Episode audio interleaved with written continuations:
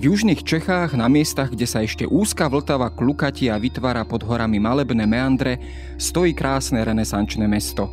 Od riečných polostrovov stúpa starobilými uličkami, aby jeho celkovú siluetu korunoval impozantný zámok a rozsiahlý kláštorný komplex. Český Krumlov dnes už asi nepotrebuje siahodlhé poetické úvody ako je tento. Je predsa jednou z hlavných položiek na zozname turistických atrakcií v Českej republike. Avšak priam zázračne nepôsobí len jeho uchovaná, takmer nedotknutá podoba, ktorá vás prenesie pár storočí späť do minulosti, ale i jeho príbeh. Český Krumlov prežil niekoľko stavebných vzostupov, keď bol sídlom významných českých rodov, Rožombergovcov či Schwarzenbergovcov, ale prekonal aj fázy, keď sa ocitol na okraji záujmu a takmer sa naň zabudlo. O to väčší zázrak je, že toto mesto sa prenieslo, rovnako ako Vltava vo svojom korite, pomedzi prekážky, ktoré mu do cesty postavilo aj dramatické 20. storočie. Vary najlepším príkladom je spomínaný kláštorný komplex minoritov, ktorý za posledné obdobie prešiel rozsiahlou obnovou a dnes je vyhľadávanou atrakciou i strediskom kultúrneho života. Počúvate Dejiny, pravidelný podcast denníka Sme. Moje meno je Jaro Valent, som šéf-redaktor časopisu Historická reví a o Českom Krumlove i o jeho obnove sa budem rozprávať s historikom umenia Ivom Janouškom, kurátorom kláštorov v Českom Krumlove.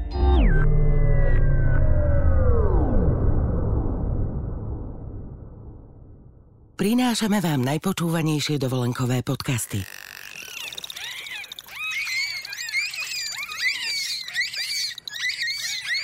Celú uštipačnú diskusiu delfínov skákavých o farbe vašich plaviek si môžete vypočuť na svojej exotickej dovolenke. Oddych aj dobrodružstvá v exotických krajinách. Na dovolenka.zme.sk nájdete zájazdy, z ktorých si pre seba vyberiete ten najlepší dovolenka.zme.sk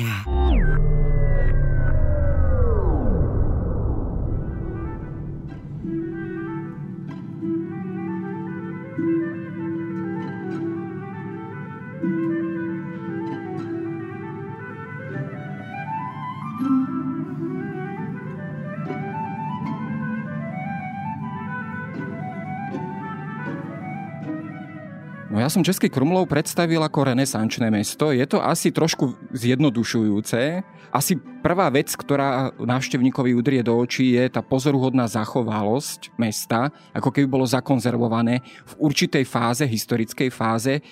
Čím to je? Je to tými vzostupmi a pádmi, ktoré, ktoré tak trošku uchovali tu podobu? Já musím hlavně na začátku pochválit, protože eh, já v Českém Krumlově žiju celý život a vy, jak jste to uvedl, tak eh, já si troufám říct, že bych to možná ani líp neřekl, protože to město to, jak dneska vypadá, to je součást několika faktorů. Jedna věc je, že ty naši předkové, to byly Rožmberkové, Egenberkové, Schwarzenberkové, kteří vládli Českému Krumlovu a měli město Český Krumlov a tu rezidenci, která v centru je, což je mimochodem druhý největší hradozámecký komplex v České republice a jeden z největších komplexů minimálně ve střední Evropě. Druhý po Pražském hradě. Druhý po Pražském hradě. Tak uh, oni využili tu úžasnou přírodní scenérii toho klikatícího se hada, té řeky Vltavy, která vytváří tři poloostrovy, kde jeden poloostrov je státní hrad a zámek, kde je pod tím podhradí Latrán, mimochodem s areálem tří klášterů, o kterých určitě ještě bude řeč. Ten druhý poloostrov vytváří centrum města, kde proti té světské moci té věži eh, Českokrumlovského zámku je proti kostel svatého Víta, na který navazuje jezuitská kolej, takže vlastně už ta dynamika toho vertikálního města v sobě nese takovéto pnutí těch dvou věží, té světské a církevní moci. Já jsem dokonce se někdy dočítal, pardon, že do toho vstupujem, ale že údajně tyto věže museli být na zhruba rovnaké úrovni, aby teda ani jedna ta položka, teda zlo, uh, položka moci, teda buď svetská alebo církevná duchovná neprevažovala. Ono to je trošku složitější v tom, že samozřejmě jedna z těch prvních staveb, která v Českém Krumlově vznikla, byla právě věž, která dneska je nádherná, renesanční, eh, přestavěná od italských architektů, jako byl Mart Baltazar, Magis Aronia a další eh, kteří v tom 16. století za doby posledních Rožumberků, kdy to město získalo tu, tu renesanční tvář, i když je to středověké město, tak uh, proti tomu byl kostel svatého Víta. Ale ten se svou věží nevypadal vždycky takhle, protože původně ta gotická věž toho gotického kostela měla barokní cibuly, a ta byla skutečně ještě dlouho, ještě na fotografiích uh, asi nejvýznamnějšího šumavského fotografa Josefa Seidla, který v Českém Krumlově má úžasný secesní fotoateliér, kde je dneska úžasné muzeum, tak na spoustu těchto fotografiích právě ta báň, ta cibule je ještě vidět. Jenomže uh, už vysídlení němečtí obyvatelé, ty se rozhodli, že ten, že tam vytvoří takovou raketu, jak tomu mikromluváci říkáme, protože uh, ta věž dostala novogotickou podobu a tím se svojí výškou vlastně narovnává s tou věží, která vždycky byla trošku výraznější, stejně tak, jak to bylo s tou světskou mocí v Českém Krumlově, kdy Rožmberg, jak například Vilém z Rožmberka, eh, s, to, s tou světskou mocí měl tak, že si dokonce nechal postavit své osobní mauzoleum v presbytáři farního kostela to se po mnoha stovkách let nelíbilo eh, jednotlivým církevním představitelům v Českém Krumlově. A to je taková ukázka toho, že ta světská moc v Českém Krumlově byla vždycky velmi výrazná. No dokonca myslím, že o tej zámockej veži Karel Čapek vyhlásil, že je to viež najviežovatejší ze všech vieží. Ona naozaj pôsobí veľmi dominantným alebo výrazným spôsobom a v podstate uvádza to celé mesto do takého renesančného. No já, já musím říct, že je třeba objektivně říct, že to je nejkrásnější věž na světě. To já samozřejmě jako člověk z Českého Krumlova musím říct takhle. Ta věž je samozřejmě zajímavá i tím eh, ikonografickým programem, protože Rožmberkové, když 300 let vládli Českému Krumlovu a spoustu cestovatelů o Vilémovi z Rožmberka mluvilo jako o člověku, který je snad jediný velmož v Evropě, které, který ze svého rezidenčního města až do Prahy jede celou dobu po svém majetku, protože skutečně rožmberské domínium sahalo až k Praze a centrem byl Krumlov. A když se procházíte tím centrem, tak všude na vás vykukují ty červené pětilisté růže, znak rodu Rožmberků, sem tam rožmberští jezdci a ta ikonografie se postupně zesiluje, když přicházíte právě na to prostranství před vstupem do hradu a zámku, kde vidíte právě tu věž, která bylo takové centrum toho magického města, kam přijížděli alchymisté, ale samozřejmě výtvarníci i třeba ze severní Itálie.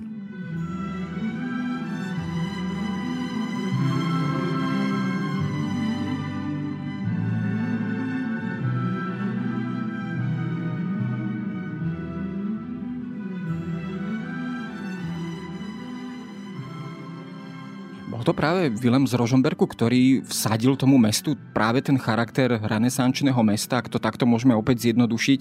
Uh, opäť niekde som sa dočítal, že Uh, on bol v podstate inšpirovaný, asi veľa cestoval, uh, inšpirovaný práve z tých ciest po západnej Európe alebo v Taliansku a prišiel naozaj s odvážnym projektom ako ešte mladík vlastne, 18-ročný a teda tak si zamanul, ako sa hovorí, že jednoducho prestáva to mesto alebo prestáva zámok do úplne novej podoby. Na to je vždycky dobrý číst eh, rožmberského kronikáře Václava Březana, i když ono s těma kronikářema je to vždycky trošku složitý, protože oni psali to, co měli psát. Vždycky za nimi někdo stál a říkal jim, co tam má být napsaný, to, co píšou.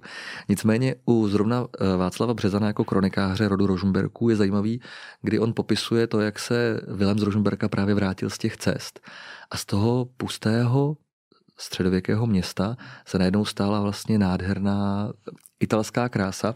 Mimochodem, teď jsme měli v Českém Krumlově zajímavou návštěvu italského ilustrátora dětských knížek Mauricia Olivota a ten byl úplně nadšen z toho, když procházel tím hlav, tu hlavní masou toho horního hradu což je skutečně jako gotický palác, eh, který činí nad řekou Vltavou. A když jdete na to třetí a čtvrté nádvoří, tak všude kolem sebe vidíte vlastně vymalovanou renesanční iluzivní architekturu. Ten úplně nechápal, protože tohle by se v Itálii nikdy nestalo. Na druhou stranu taky třeba říct, že za Alpama většinou byli ty Bčkoví architekti a stavitelé, než ty, co zůstávali v Itálii. Ale ta pitoresknost toho města právě tomu dává takovou až jako pohádkovou malebnost, která právě přitahuje ty davy návštěvníků do Českého Krumlova. A možná, že i to byl ten důvod, proč zrovna Český Krumlov společně s Telčí a Prahou byly mezi těmi prvními městy před více jak 30 lety, které vstoupily na ten unikátní seznam UNESCO. Je to len prítomnosťou Rožmbergovcov na tomto mieste, ktoré spravilo z Českého Krumlova naozaj aj pomerne veľké stredoveké mesto, alebo jednoducho bola to obchodná kryžovatka, bola to, bolo to viacero faktorov, ktoré sa jednoducho zahrali na danom mieste v danom čase? Ono se dá to jako rozdělit do takových tří jako období, tak samozřejmě ta perioda Rožmberků byla určitě nejvýraznější, protože uh, Rožmberkové byli někdy bohatší než český král, dokonce někdy i půjčovali, takže dokonce se tradovalo, že uh, ta věž byla plná zlata, drahokamů a uh, Vilém z Rožmberka na tom velmi usilovně pracoval, dokonce se mu nelíbilo, že ten předek rodu Rožmberků a celého toho rodu Vítkovců není Vítek z Prčice, ale je to rod Ursíny a proto máme od 16. století v hradním příkopu medvědy a stali se i takovýma nosičema, eh, zbrojnošema, který nesou ten štít Viléma z Rožmberka. Čímž Vilém z Rožmberka tak trošku um, fingovaně vytvářel takovou představu, že uh, jeho rod je spojený doslova až se založením Říma, Romulem a Remem, což bylo spojení rodu Ursíny. Ono se mu to teda trošku vymstilo, protože Ursíni v té době nebyli v Itálii úplně bohatý rod a taky se velmi rychle ozvali. Zajímavostí ale toho rodu je to, že on, Vilém z Rožmberka, tím, že z toho udělal skutečně výjimečné město, tak tam potom přijížděli osobnosti tehdejší doby, eh, cestovatelé, kteří byli samozřejmě tím městem unešený. Jak už jsem říkal, to vertikální město, úžasná architektura, eh, ty jednotlivé fasády těch středověkých domů se vlastně proměnily v tom hávu té renesance. Takže to byla asi ta první perioda. Pak byla zajímavá, zajímavý období, protože po 30 leté válce získal eh, Český Krumlov rod Eggenberků, ale ty první dvě generace moc Český Krumlov jako své rezidenční město nevyužívali, byli spíš na zámku Eggenberg ve Štírsku.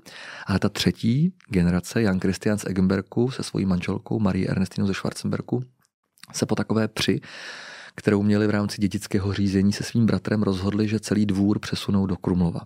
A tak se po prodeji Českého Krumlova, kdy Rožmberkové byli nucený po neš- nezdařilé kandidatuře Viléma z Rožmberka na polský krům, asi na polský trůn, asi tak byl významný Vilém z Rožmberka té doby, tak se po několika desítkách, či vlastně téměř po sto letech, najednou přišel do Krumlova opět dvůr, stovky lidí, výtvarníků a najednou se Krumlov z toho renesančního města začal trošku překlápět do toho období baroka a najednou se tam vzniká barokní zahrada, barokní divadlo, barokní přestavby, ať v klášteře a na dalších místech. No a to třetí období je určitě období Schwarzenberků, eh, kdy to město bylo pořád centrem rodiny Schwarzenberků. A i když se potom přesunuli na eh, pohodlnější zámek Hluboká, který si nechali novogoticky přestavět, tak pořád ten Český Krumlov byl to město, kam zvali ty významné návštěvy.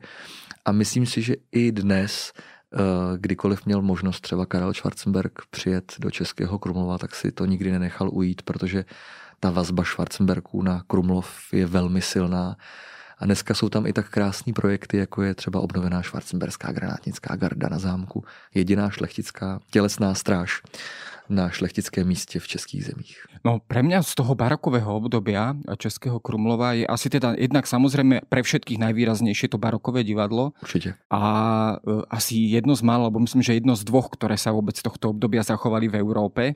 A... Tady, kdybychom měli se bavit o barokním divadle, tak já vždycky říkám, že Český Krumlov má mnoho nejvýjimečných, ale kdybych měl skutečně říct dvě nejvýznačnější, tak pro mě vždycky to je barokní divadlo, které je unikátní v tom, že nejenom, že se zachovalo barokní divadlo jako celek, ale zachovalo se včetně kostýmů, včetně, včetně mhm. komplet inventáře a notových zápisů a tak dále.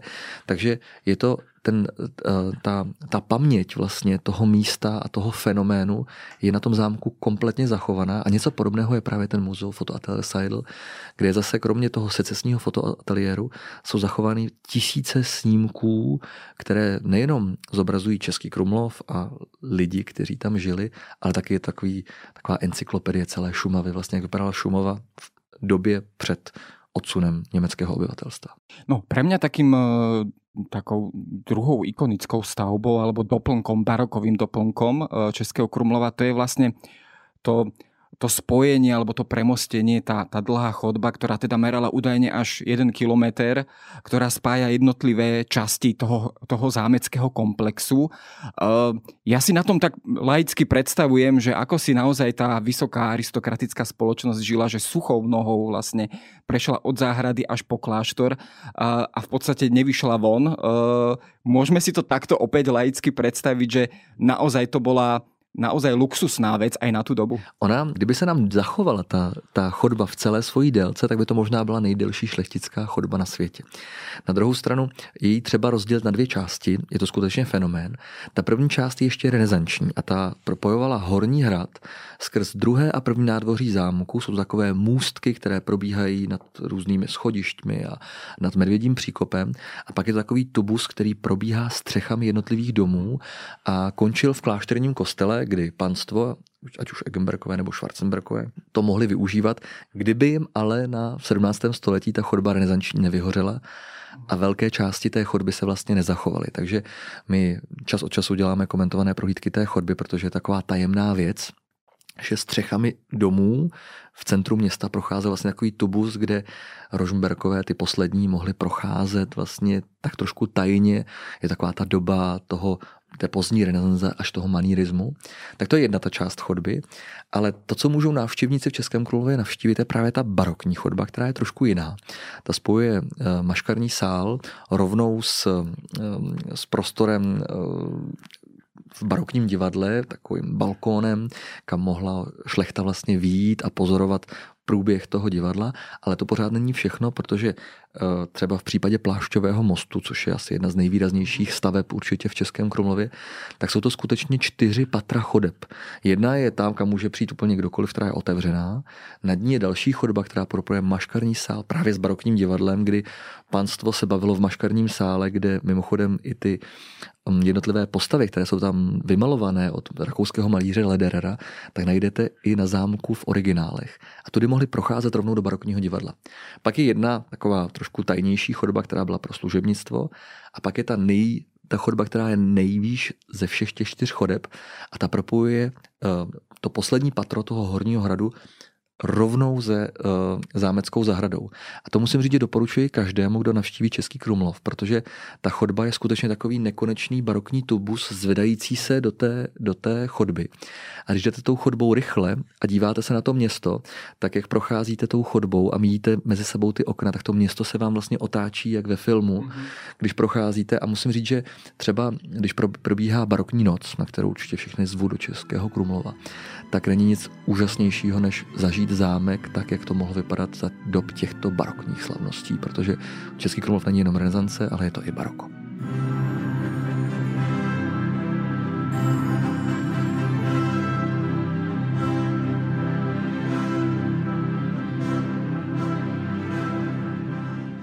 No, e, skúsme sa po baroknej chodbe dostať až do kláštorného komplexu. Prešiel aj on, povedzme, takýmto zásadným stavebným vývojom od, od tej gotiky po, po baroko, alebo tak trošku možno vynechal tú renesanciu ako ten svetskejší prejav uh, stavebného vývoja. Môžeme to takto možno zjednodušiť, alebo zkrátka, aký bol možno prístup samotných uh, Rožumbergovcov, Egenbergovcov, Schwarzenbergovcov k tomuto, k tomuto kláštoru. To je zajímavý, protože um, mluvil jsem o těch fenoménech, které jsou taky taký malý poklady, který Český Krumlov skrývá. A klášterní areál určitě patří mezi ně a byl dlouho opomíjen z toho důvodu, že nebyl zrekonstruován a město Český Krumlov získalo skutečně velké dotační prostředky z Evropské unie, dostali 100% dotaci, takže mohli vlastně během 17 měsíců celý ten areál komplet zrenovovat. Ten areál je unikátní v tom, že to je trojklášteří. Oni jsou to vlastně tři kláštery vedle sebe, tři konventy, přes 300 místností kostela, tři zahrady, takže ten areál je skutečně druhý největší historický areál po zámku No, když o zámku by se tady dalo, to na to by nestačil jeden podcast jenom na Českokronovský zámek. A když jsme u klášteru, tam je to zajímavý, protože Stejně tak jako uh, Rožmberkové, když zakládali Český Krumlov a tvořili ho, tak se snažili vždycky vyrovnat Praze. A z toho důvodu se můžete podívat, že nejenom uh, máme v Krumlově ten druhý největší hradozámecký areál. A máme taky kostel svatého Víta. Máme, mm-hmm. taky, máme taky klášterní areál minoritů a klarisek, což je vlastně taková obdoba anešského kláštera v Praze. S tím rozdílem, že ten anešský klášter se nezachoval v plné svojí šíři. Zatímco v Krumlově to je naprosto unikátní v tom, že uprostřed toho areálu se nachází klášterní kostel Božího těla, kdy na jedné straně se nachází konvent mnichů, bývalého kláštera minoritů a na druhé straně konvent Klarisek. A ten, tento združený klášter svatého Františka z Asisi, to ještě pořád není všechno, protože k tomu ještě byl tak jako přidružen konvent laických sester Bekyň, tedy třetí řád svatého Františka z Asisi. Takže vlastně všechny ty tři řády svatého Františka jsou zastoupeny v Českém Krumlově. A to je velmi unikátní, protože většinou se stalo to, že třeba se někde zbořil buď klášter minoritů, anebo klášter Klarisek, nebo se to prostě nezachovalo jako celek, jako třeba v Opavě, nebo, nebo na spoustě dalších místech, teď mě napadá třeba Znojmo a další místa. Čiže asi pozoruhodné to, že ženský a mužský kláštor je vlastně v jednom komplexe. Přesně tak, je to věc. A tím, a tím, že to je vlastně takhle postavený, tak tím samozřejmě u spousta návštěvníků najednou vzniká spousta otázek. A jak to bylo? Kam ty ženy mohly? A najednou tím se dostáváme k tomu, že ten klášter Klarisek byla vlastně, já vždycky říkám, taková pevnost bojard, ale ono to je samozřejmě nadnesený. Je to, byl to svět sám pro sebe, který byl od toho vnějšího světa oddělen dvěma bránami. Za tu první bránu se pár návštěvníků dostalo a za tu druhou už téměř nikdo. Tam byly dva klíče, jeden měla Abatyše, druhý sestra Vrátná, takže jedna sestra se nevyš, ne, nedostala ani ven, ani dovnitř. Ty ženy měly pouze taková malá okénka, kudy mohly se dívat na průběh té mše. Zatímco minorité to měly trošku jinak, ty mohly skutečně do města vycházet. A ten, ten život těch dvou světů, toho svatého Františka, té svaté Kláry, byl velmi zajímavý v tom, že uh, oni bez sebe ty dva řády vlastně nemohli žít, protože k tomu, aby mohli uh, klarisky vykonávat tu svoji činnost, tak potřebovali právě ty františkány k tomu, aby oni vedli ty mše. Když byl nějaký problém, tak tam došel ten člen toho řádu, třeba, eh, třeba kvardián, toho, ten představený řádu minoritů najednou se otvírá celá řada otázek, protože najednou vy tam vidíte, třeba v kláštře Kladisek jsou zachovaný trámový stropy z, rok, eh, z let 1350 ehm, až 1360. Je tam zachova, jsou tam zachovaný v kostele nástěnný malby, původní gotické kruchty, takové tribuny, balkónu, kde mohla sedět abatyše a, a mimochodem ten, ty kláštery Kladisek byly ještě unikátní v tom, že my dneska si vždycky říkáme, jak ty ženský musely být zavřený v tom klášteře Klarisek, ale ono to bylo úplně naopak. Naopak ty členky těch nejvýznamnějších šlechtických rodů, někdy i královských, chtěli právě vstoupit do toho kláštera, protože samozřejmě tam byla ta prakticky 24-hodinová modlitba, kdy eh, a to myslím si, že byl i ta myšlenka, proč vznikl ten areál v centru toho rezidenčního rožumberského města, protože ty klarisky se vlastně s těma, minori, s těma minoritama se vlastně 24 hodin modlí a vlastně vzniká taková ta aura toho města, kdy najednou ten klášterní areál byl ten částečně centrum toho duchovního světa, místo, kde se pohřbívaly významné osobnosti, místo, kde vznikaly ty du- významné duchovní slavnosti. Třeba před klášterem se nachází prostranství Tramín, kde vznikaly takzvané boží tělové slavnosti, podobné těm, co dělal Karel IV. na Karlově náměstí v Praze kdy se nesly ty nejvýznamnější ostatky svatých, které vlastně Rožmberkové v procesí vlastně v tom městě. A to je asi na Českém Krumlově i na klášterech to nejzajímavější, že vy díky tomu, že to město je takhle unikátně zachovalé, tak když to městě procházíte a za, trošku se zabřehnete do té historie, tak vlastně si uvědomujete, že to, co vidíte kolem sebe, tak jsou vždycky jako kulisy pro nejrůznější události, ať společenské, církevní, které se v tom městě v těch kulisách toho magického města odehrávaly.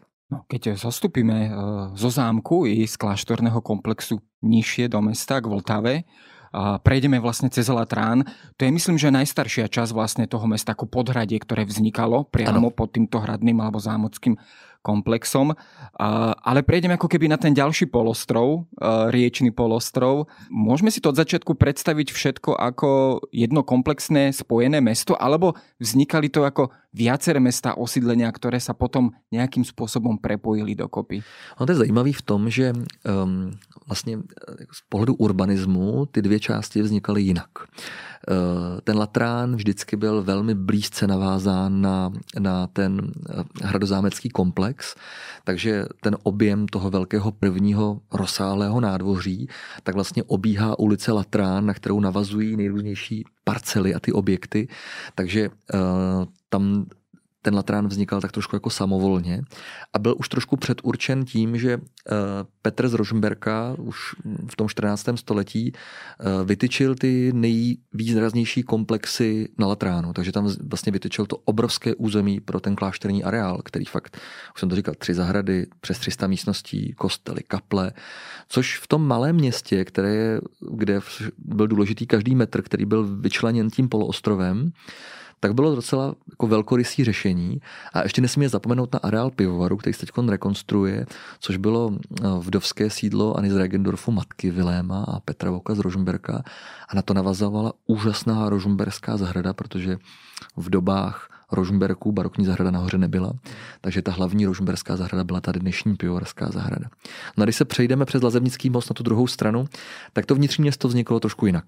Tam skutečně uh, byl ten, jak se říká, lokátor, který vytyčil, tady bude kostel, tady bude náměstí a z toho vznikla síť ulic, která vlastně kopíruje ten poloostrov, který Aj, se potom zužuje. Mm-hmm. Takže ty dvě města vznikaly trošku jako samostatně a dokonce až Vilém z Rožmberka ty města skutečně propojil do jednoho společného města, což je taky mimochodem zajímavý, dneska to vnímáme vlastně jako takový průchody, se dá procházet Což je mimochodem podobný i u toho kláštera Klarisek, kdy dneska vnímáme průchod třeba skrz klášterní dvůr jako takový průchod z jedné části do druhé a vůbec si třeba neuvědomujeme, že to byl prostě stovky let uzavřený svět, kde kam se nedostal kromě Klarisek a těch lidí, kteří obhospodařovali ten areál, vlastně vůbec nikdo.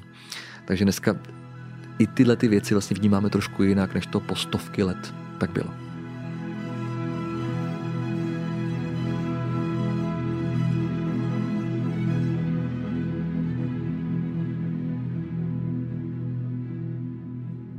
No, e, často sa spomína a pokiaľ ide o kláštorný život, rok 1782, vlastne to rozhodnutie Eh, Jozefa II. o zrušení, v podstate rozpustení kláštorov.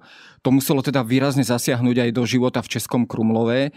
Je to taká a, bodka ako keby za určitým príbehom alebo predel aj v dejinách Českého Krumlova, kedy uh, aj po tej ďalšej, možno tej Schwarzenbergovskej ére, síce Schwarzenbergovci stále v meste prítomní boli, ale uh, už ako keby tá trajektória mesta sa posúvala smerom akoby nadol uh, do akéhosi trošku zabudnutia.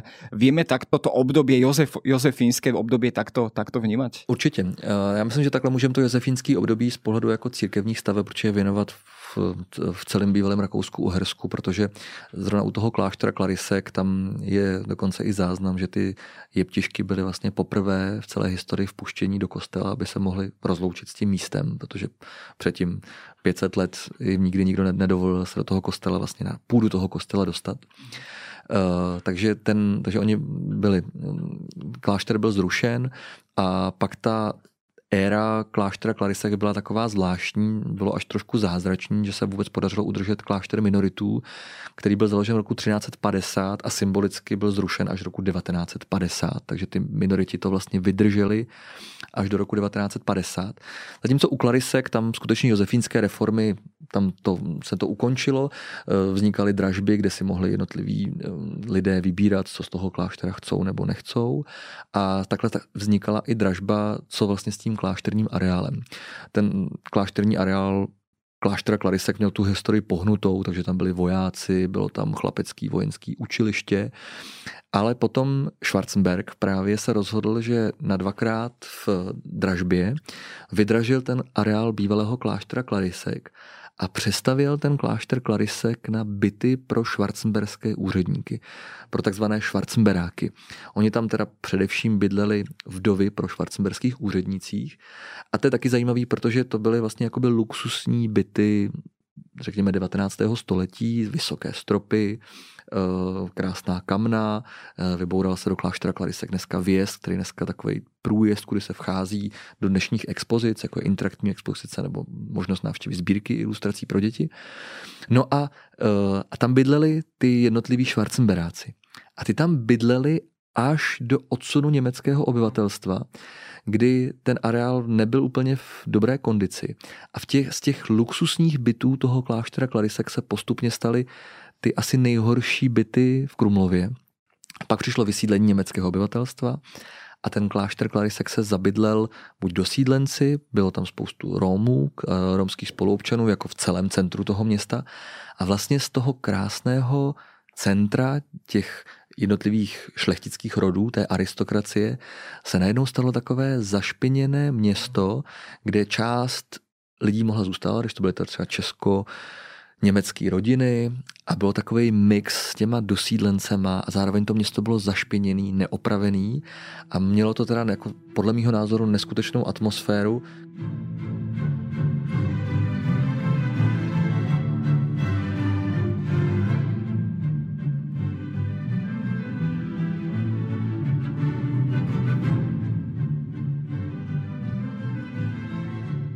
No, asi ju zachytil napríklad teda známy umelec viedenský Egon Schiele, ktorý, ktorý teda myslím, že jeho mama pochádzala z Českého Krumlova, alebo Přesne teda tak. z prostredia Českého Krumlova a on sa teda ako mladík e, zamiloval do toho mesta.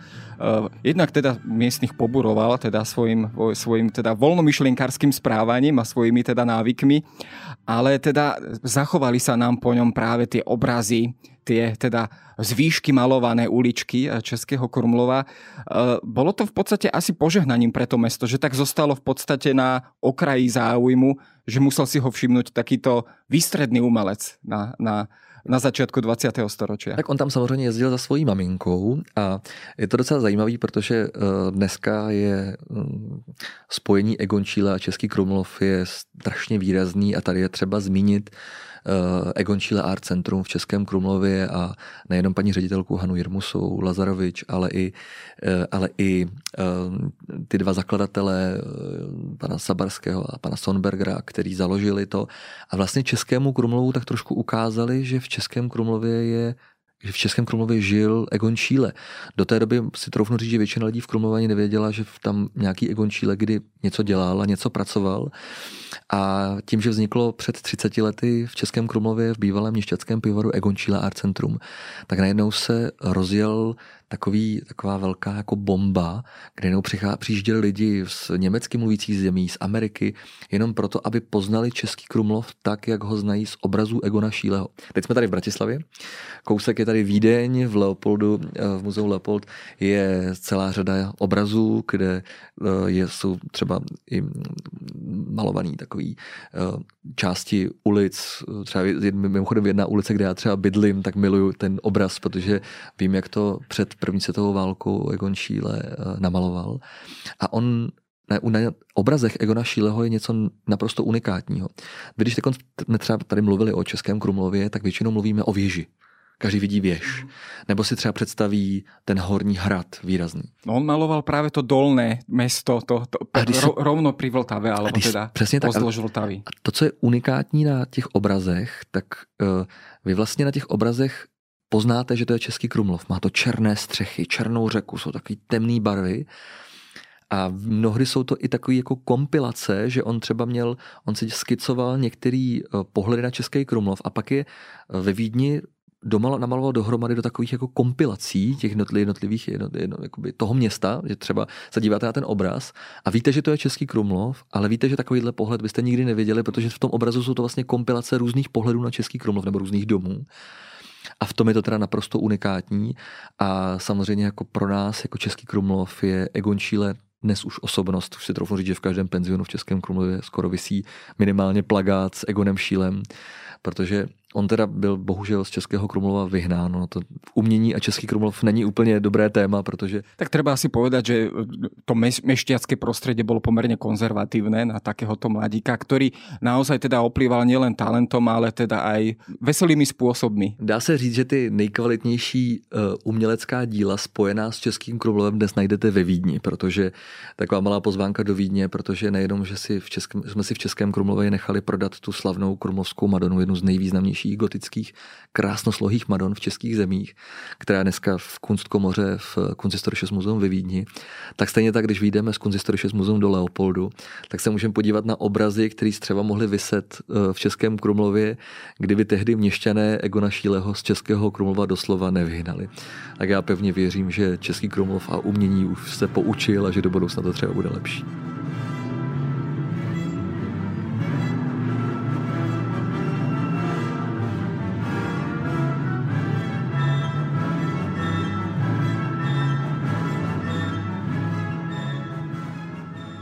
Záver určite sa mi naskytá jedna asi každ- dôležitá otázka, ktorá, ktorá napadne každému, kto Český Krumlov navštívil.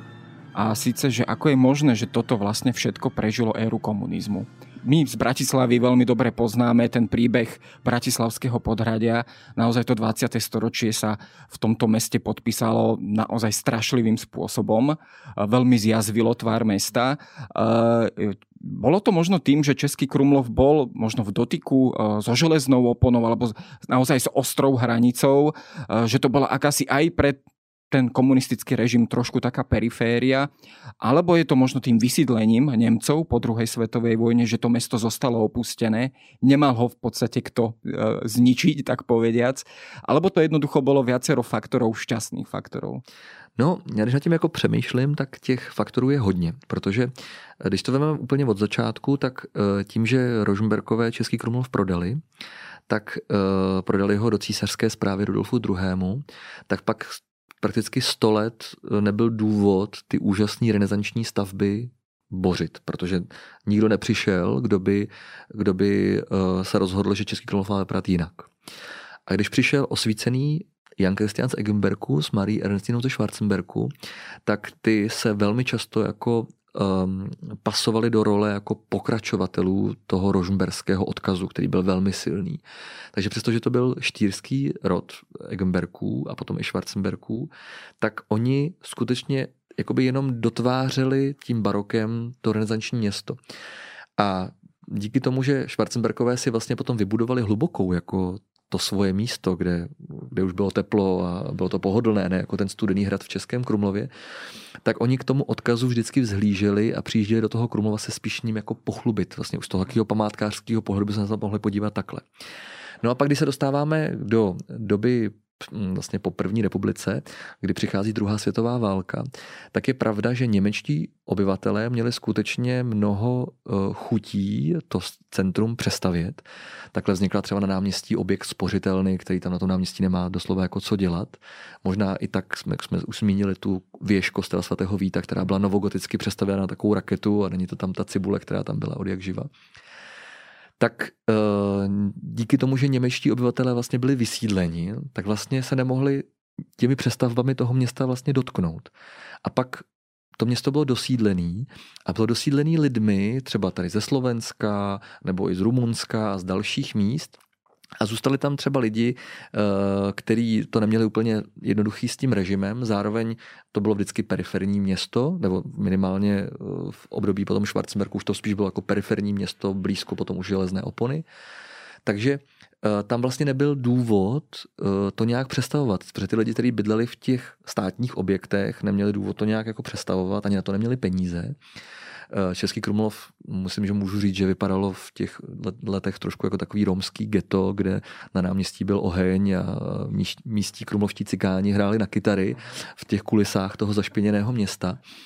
No ale je taky nutno říct, že památkáři už eh, tenkrát v 50. letech začali prohlašovat jednotlivé objekty za památky. Podařilo se vyhlásit městskou památkovou rezervaci a vlastně až do konce komunistického režimu byl Český Krumlov spíš takový opomíjený, špinavý město, kam vlastně ani člověk nechtěl moc jet, protože za prvý měl v centru trošku strach. Za druhý v řece byste se určitě nekoupali, protože z nedaleké továrny v, ve větřiní tam eh, vytékaly nejrůznější splodiny do řeky, takže řeka nejenom, že... To byla papírna, myslím. Papírna, takže nejenom, mhm. že to zapáchalo, ale ještě ta Vltava hrála všema barvama. No a pak v roce 90 bylo velké štěstí, že přišel ten první osvícený starosta Jan Vondrouš a celý ten tým toho tehdejšího vedení města a těch lidí, kteří stáli na začátku, kteří se prostě rozhodli, že město půjde tou cestou cestovního ruchu, cestou města kultury, což se dařilo. Dařilo se opravovat ty jednotlivé památkové objekty a dařilo se vstoupit městu do, na list UNESCO, začaly vyjíždět významné návštěvy a na spousta místech byli skutečně osvícení lidé. Můžeme zmínit třeba uh, pana kastelána Slavka, který mm, víc jak 30 let je kastelánem a to, jak dneska vypadá hradozámecký komplex, je určitě jeho dílo, protože dostal dvě ceny Europa Nostra a teď dostal mimochodem minulý týden eh, na Patrimonium pro Futuro jako nejvýznamnější památkářské ocenění. A tohle, když vezmete všechno dohromady, tak, tak je to trošku štěstí, trošku je to postavený lidmi, který Český Krumlov tím, jak je krásný a magický, přitahoval. A to štěstí pevně věřím, že bude mít i nadále, protože to město teď momentálně prochází rekonstrukcí pivovar, což je vlastně poslední velký historický areál v centru města. A v momentě, kdy tohle bude dokončený, tak to město je zakonzervovaný památkářsky a doufám, že už na stovky let uh, zůstane takhle krásný, jako je právě teď. A taky doufám, že se nám podaří dlouhodobě udržet v opratích turistický ruch, aby návštěvníků do města přijíždělo hodně, aby ho měli rádi, aby tam trávili hodně času, ale zároveň, aby to město nedecimovali, protože je magický a krásný. No to je možno jedna z vecí, které sa opäť skloňujú s Českým Krumovom a to je ten nápor turistického ruchu, ktorý asi v tých posledných rokoch ešte možno tých predpandemických akože dosahoval rekordné čísla. Vy ste krumlák, keď to takto môžem povedať. Ako to možno ovplyvňuje samotný život obyvateľov? Já tom zajímavý, že já jsem byl čtyři roky místostarosta pro kulturu v Českém Krumlově a já jsem byl místostarostou v Krumlově a měl jsem na starosti i památkovou péči od roku 2018, což byl rok, kdy Český Krumlov, ty 17, 18, 19, to navštívilo, my jsme měli sčítací kamery na zámku, které jsou do dneška, takže jsme věděli, že Český Krumlov navštíví cca 2 miliony turistů, v té době především z Ázie, která bohužel trošku vytlačila tu evropskou klientelu. A zároveň eh, z těch dvou milionů lidí je třeba ještě počítat, že tam bylo půl milionu vodáků za sezónu, protože ta řeka je skutečně jako dálnicí. No já jsem byl místo starostou pro kulturu, těšil jsem se na to, že člověk bude moct dělat tuhle tu práci a přišel covid. A najednou z toho neustále zaplněného města se stalo město duchů. Úplně jako tam nebyl nikdo. A my jsme na, naopak se snažili nějak jako přilákat a měli jsme velkou radost, že přijížděli návštěvníci ze Slovenska, z České republiky a, a z těch e, okolních zemí. No a teď vlastně ta doba postcovidová je taková, že přijíždí evropští návštěvníci, přijíždí američané a myslím, že ten, ten, e, ten turistický ruch se v Krumlově trošku dá se říct, jako nastartoval tím správným směrem, že přijíždí návštěvníci, kteří skutečně o ten Krumlov stojí, chcou tam třeba strávit i tři, čtyři dny, chcou si ho užít, chcou navštívit ty paměti hodnosti, jako jsou kláštery, zámek, Seidl, Egon Schiele Art Centrum a další, který jsem tady uvedl a chcou to město skutečně zažít. A to bych asi Českému Krumlovu přál, ale samozřejmě to přání není úplně jednoduché, protože teď je určitě správná doba na návštěvu Českého Krumlova ale je to dané také tím, že Čína je pořád ještě zavřená. A pravdou je, že i kdyby si 1% Číny rozhodlo, že pojede se do Českého Krumlova podívat, tak pro 12 tisícové město je to skutečně smrtící rána. Tak já bych Českému Krumlovu přál, aby přijížděli hlavně návštěvníci, kteří z to město chcou hlavně užít. No, ja by som dodal, a keďže som tam aj počul dosť často Slovenčinu, že možno tam najlepšou klientelou sú Slováci, ktorí, pre ktorých je to mesto intimne alebo veľmi blízke, povedomé.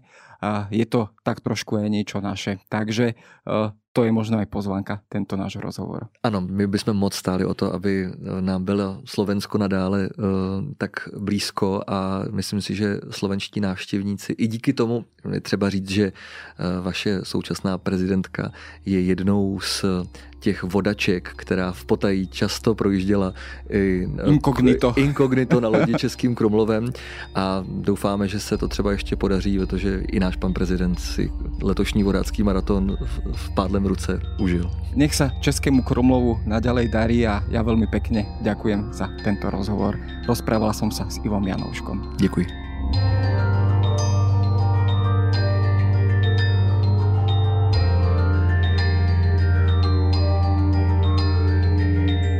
To je na dnes všetko. Počúvali ste Dejiny, týždenný podcast denníka SME a historickej reví. Podcast Dejiny vychádza každý týždeň v nedelu. Prihláste sa na jeho odoberanie vo svojej podcastovej mobilnej aplikácii na platformách Google Podcasty, Apple Podcasty alebo v službe Spotify. Všetky diely nájdete aj na adrese sme.sk lomka dejiny alebo historickareví.com. Ak sa vám podcast páči, môžete ho ohodnotiť. Ak mi chcete poslať pripomienku, môžete sa pridať do podcastového klubu denníka Sme na Facebooku alebo mi poslať mail na adresu jaroslav.valent zavináč petitpress.sk Ja som Jaro Valent a na tvorbe tohto podcastu sa podielal aj Viktor Hlavatovič. prinášame vám najpočúvanejšie dovolenkové podcasty.